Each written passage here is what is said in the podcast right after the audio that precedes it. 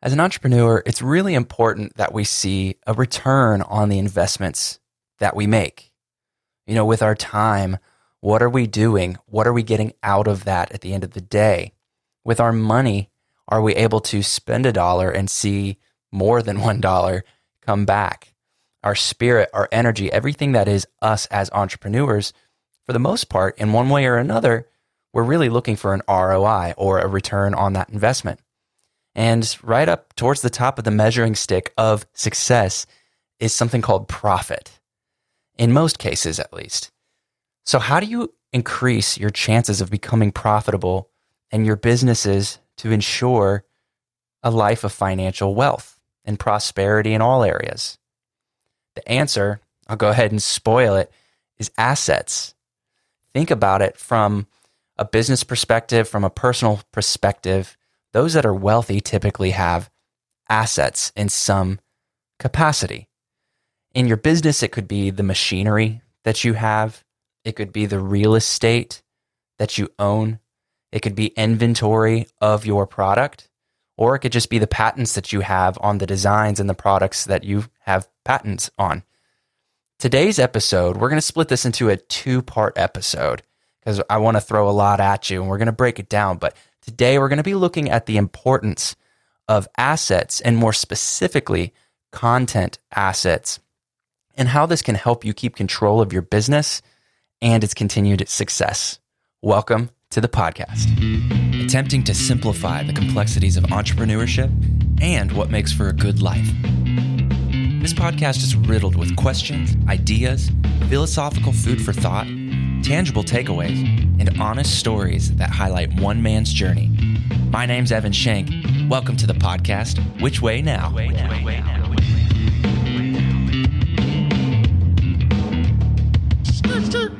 All right, so let's start off by looking at a parallel that we can all understand pretty closely, and then we'll break it down from there. Let's look at the house that you live in. First question Do you own that house? Do you have, if, if maybe not full ownership, do you have equity in it at least? You control how long you live in your house, the upgrades, etc. There's a component of control in that.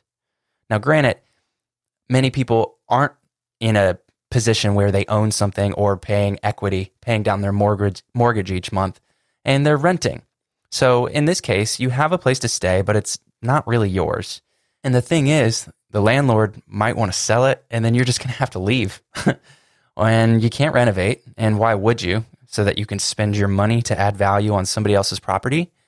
Now, of course, there's all all sorts of one-off scenarios where sometimes things like this don't exactly go that way, or you do choose to upgrade on something that you're not owning. But for the most part, you're not going to really profit off of anything that you're investing into this rental.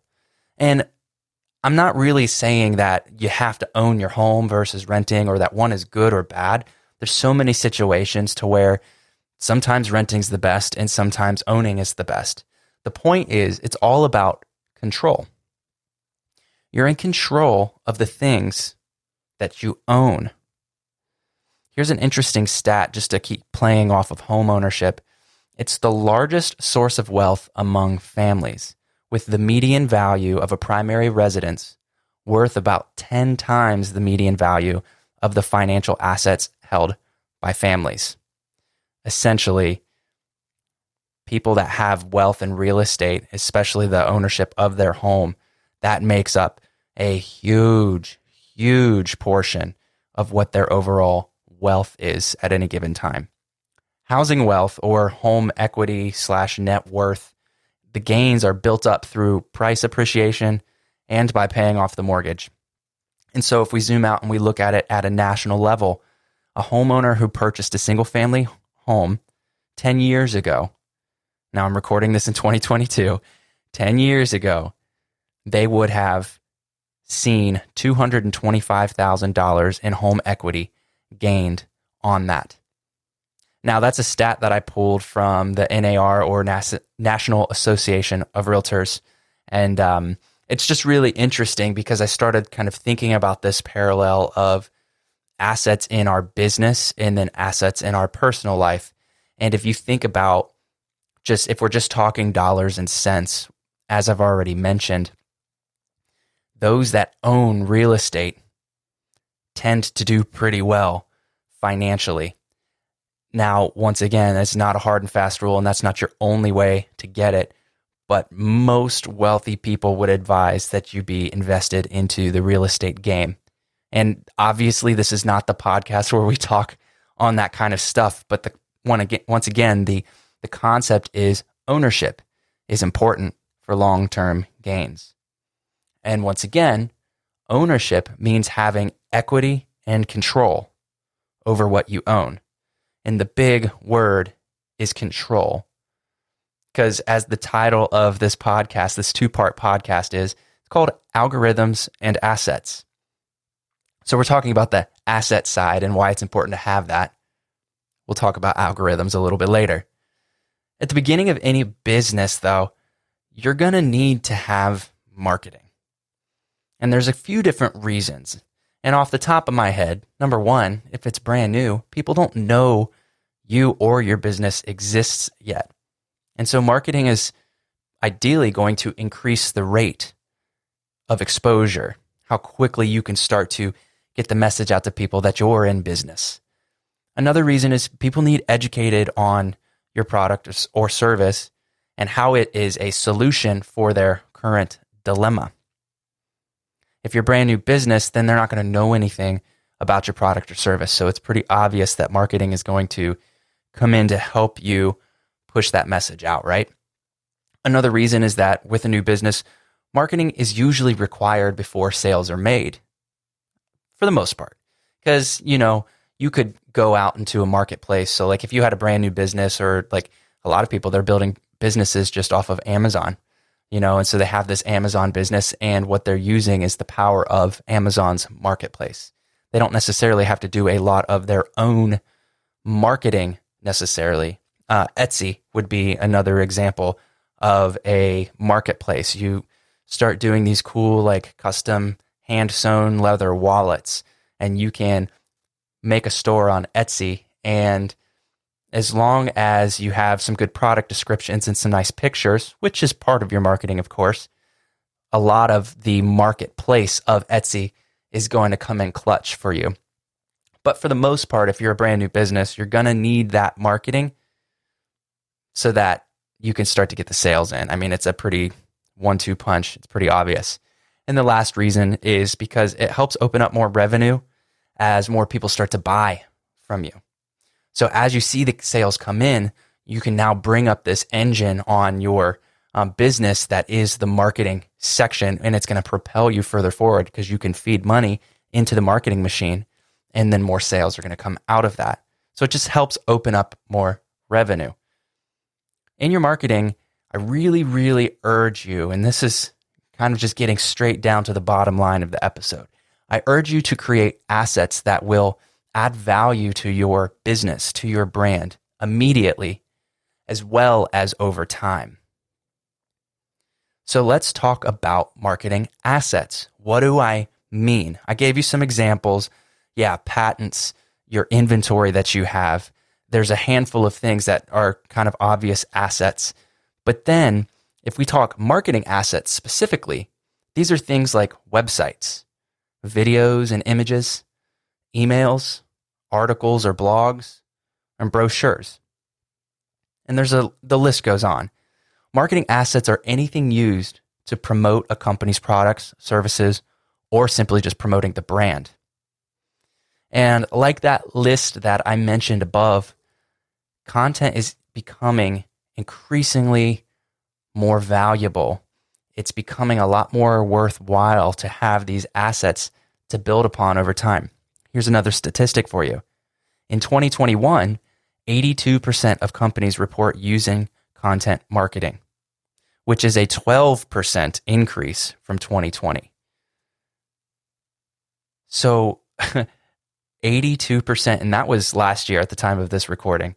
So you know it's higher now. And within the conversations of marketing in general, content is becoming this critical thing. If you're not putting out content, then in most cases, you're leaving a lot of money on the table and you're not adding value to your business. You're not building up some assets that, once again, you have control over.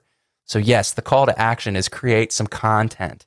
And I'm trying to do that for myself. I mean, this podcast is a great example of something that I enjoy doing, but then the content that comes out of this, this is something that I own. This is something I created with my brain, with my thoughts, my experience, my voice, and then obviously a couple dollars spent on a microphone and a little bit of a setup. I hope you, uh, if you're viewing this, I hope you like my office. I've been working on it, adding little things in the background here and there.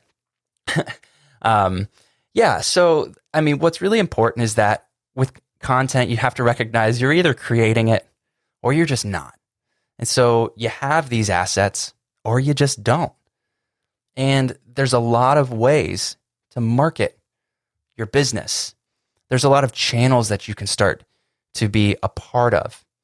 If you've got content, now you've got stuff that you can take out to social media and build your channels organically just through posting and hashtags and being a part of the communities that are on these platforms.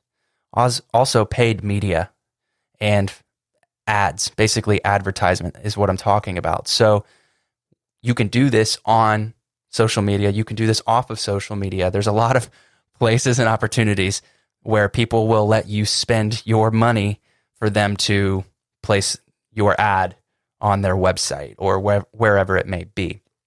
And then past that, there's SEO, which is search engine optimization. And the list goes on. There's just so much. I mean, marketing is, it's kind of overwhelming how much there is to it. And that's why I try to speak on it a lot. I'm passionate about it. It's kind of my full time gig anyway. But there's a, just a lot of confusion in the space of how to do marketing right, how to do it wrong. And it seems like as soon as you start to figure it out, things change. And this episode is kind of geared in that light a little bit.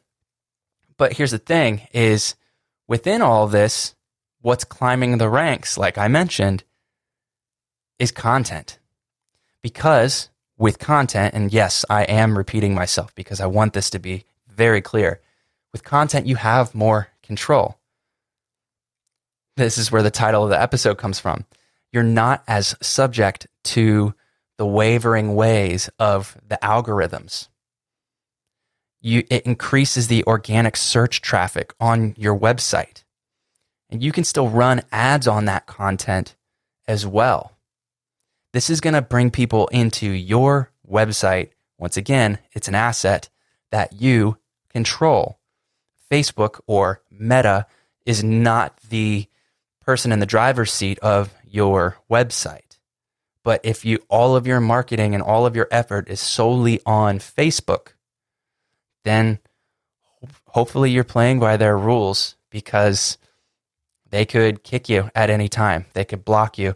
We've seen this on Twitter, obviously in recent news right now, and I'm dating when this podcast goes up as you look back at it years from now. But right now, the news just came out that Elon Musk is buying Twitter. He's, I think, 41 billion, 40 billion, somewhere in there. Huge numbers, but it's crazy. And a lot of that is because he doesn't like how Twitter is being handled and that we're not allowing people to be able to speak freely. And once again, I don't want to get off track of what today's episode is about, but that is just an example of people are frustrated by the algorithm changes, by what the board of directors and the stockholders or shareholders rather are wanting out of these companies. And it makes sense. I'm going off my notes here for a second, but it makes sense. Like if I own shares of Twitter and Twitter is the social media platform that allows for ads to be displayed, somebody's paying to put their ad up, right? So if that's the case, what you want if you're an investor into that company is you want to see the profits. You want to see that your investment is making money so that you can reinvest or do whatever you want with it. So, when that starts to happen and money starts to get involved in this equation, there's a lot of people that we're trying to keep happy.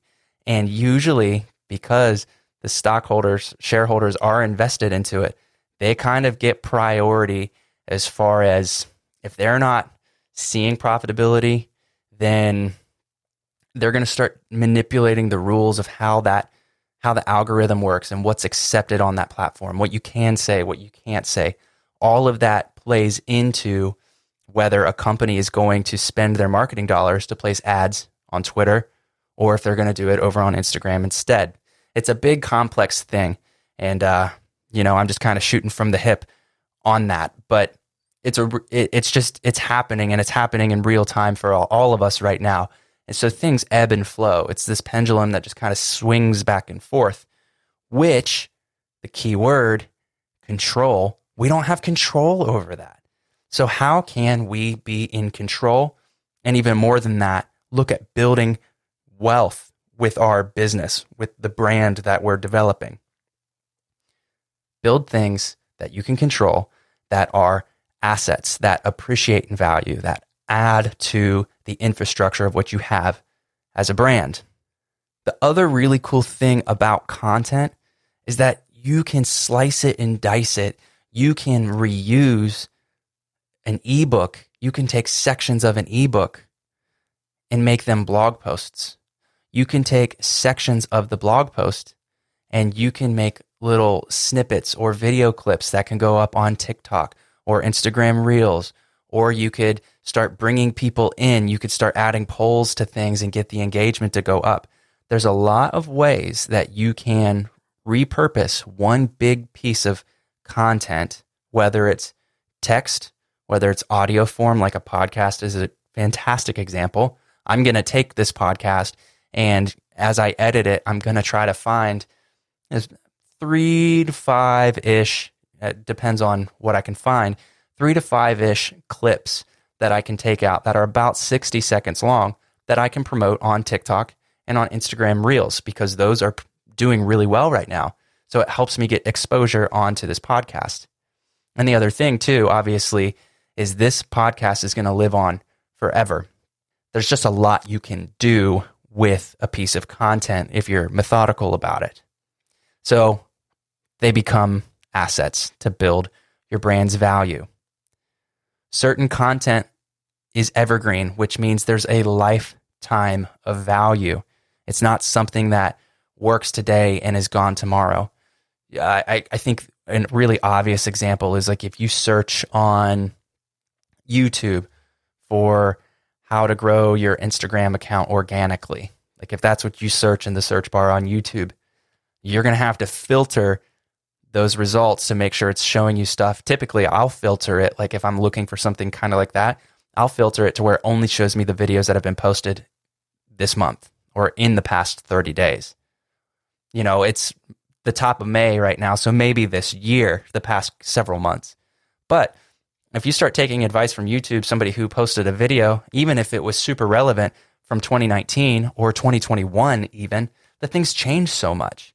And that's why it's really important that we focus on creating not only content, but looking at what is advice, information, entertainment that could stand the test of time and will always be valuable in the eyes of your target audience, the people that you're trying to do business with.